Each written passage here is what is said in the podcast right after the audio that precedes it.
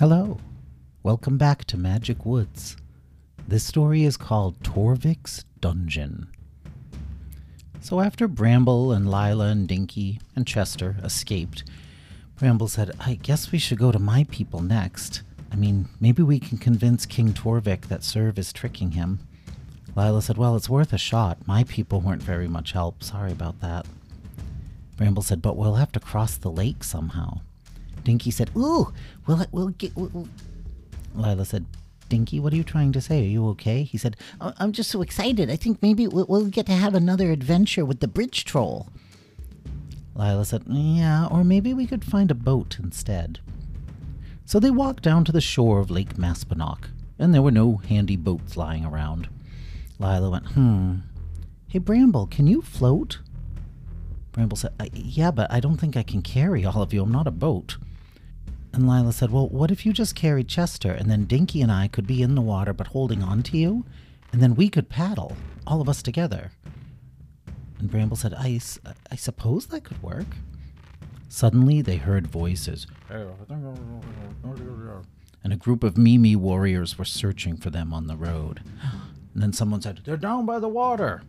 And Lila said, uh, Quick, we have no other choice. So Bramble placed himself in the water, and Lila put Chester on top of him in his little baby pack. And then Lila and Dinky waded into the water and pushed Bramble away from the shore. And Lila said, Hold on tight, Dinky. The warriors were at the water's edge. Some of them stepped into the water and they said, Come back! By order of the governor, you need to come back now! Ah!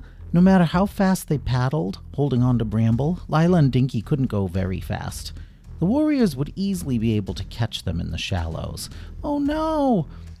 But then, as if from nowhere, a warm wind blew in from the west.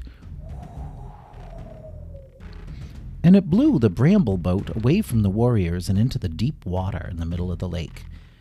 Lila said, Oh, that was lucky. And Dinky said, Talk about lucky. Look, there's a welcoming party on the other side. Huh? Lila lifted her head and saw a troop of Tardaki stick warriors waiting for them on the other shore of the lake. Bramble said, Huh, well, at least we found my people pretty quickly. The three friends got to the other side of the lake, and they were taken by the warriors up to King Torvik's castle to appear before the king. And he frowned when he saw Bramble and said, Aren't you a broom? No, I'm a bramble. I mean, I mean, my name, my name is Bramble, Your Majesty. Hmm. And the king glowered at Lila and Dinky. And you brought me two prisoners, I see. Spies, I suppose. No, they're my friends, and we've come to warn you about something. So then the three friends told the king all about Serve, and the king listened to them, but then he frowned at Bramble when they were finished and said, I think these two are tricking you, Bumble. Bramble, I don't see how the mighty Serve, a stick warrior, perhaps even a demigod, could be the same Serve these two say they saw. Lila said, We did see him. Please believe us. We think Serve's some sort of shapeshifter who's trying to cause a war. King Torvik sat up straight and shook his head. You children are making up fairy stories from your imaginations. Dinky said, But I don't even really have an imagination. Guards, said the king, take these outsiders to the dungeons. But put them in the nicest dungeon room. They're kids, after all. Dinky said, Aw, thank you. So Lila and Dinky were escorted from the room. King Torvik gestured at Bramble and said, You may keep your old job, even though you consorted with enemies. But I don't want. Take him away, ordered the king, and the guards escorted Bramble from the room. He starts work again immediately. So Bramble had to endure another unpleasant afternoon as a royal broom. When night fell, he crept downstairs to the dungeons. The guards saw him and said, You aren't allowed down here, Tika. But, um, Bramble tried to think of an excuse to be down there. Uh, oh, the king ordered me to sweep the new prisoner's dungeon. Oh. So the guards unlocked the door and let Bramble into a little room. Be quick. Bramble said, I will. And he rushed into the room and saw his friends. And Dinky said, Ah, Bramble. And he hugged Bramble tight. He forgot that Bramble was covered with nettles in addition to flowers. Poor Bramble couldn't hug anybody. And Dinky went, Ow! Ugh, ugh," because a lot of little nettles cut into his skin and made lots of tiny cuts. And Bramble said, Be careful, I'm very thorny. I can never get or give hugs. And then Dinky said, Ooh, I'm dripping pretty little drops of red blood everywhere. Cool.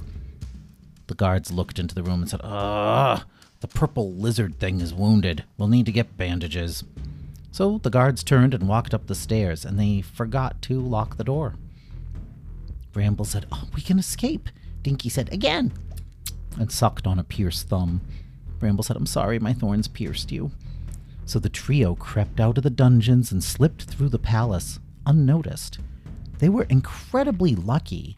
They would duck into another corridor just before someone passed by, or a noise would distract a group of guards just long enough for them to slip past unnoticed. Dinky said, We're really lucky. We should call ourselves the Lucky Duckies. Bramble said, well, How about the Fortunate Three? Because we're fortunate. Lila said, Ooh, I like that. So the newly christened Fortunate Three managed to sneak out of the palace before anyone noticed they were missing, and they fled north into the forests. And Bramble said, Well, so much for my people listening. Dinky said, We'll have to try my people next. Yay! Bramble and Lila looked at each other. The swamp dinosaurs weren't exactly known for being good listeners. Lila said, Maybe. Maybe we could go north to Knick Knack Paddywhack first and tell the Green King what's happening. Because he might be able to put a stop to all this. And if that doesn't work, then we can go to Mandatory Potluck and tell your people, Dinky. And Dinky said, Sounds good, and sucked on his pierced thumb. Well, that's the end of the story Torvik's Dungeon. The next story is called The Wizard's Fire. Goodbye.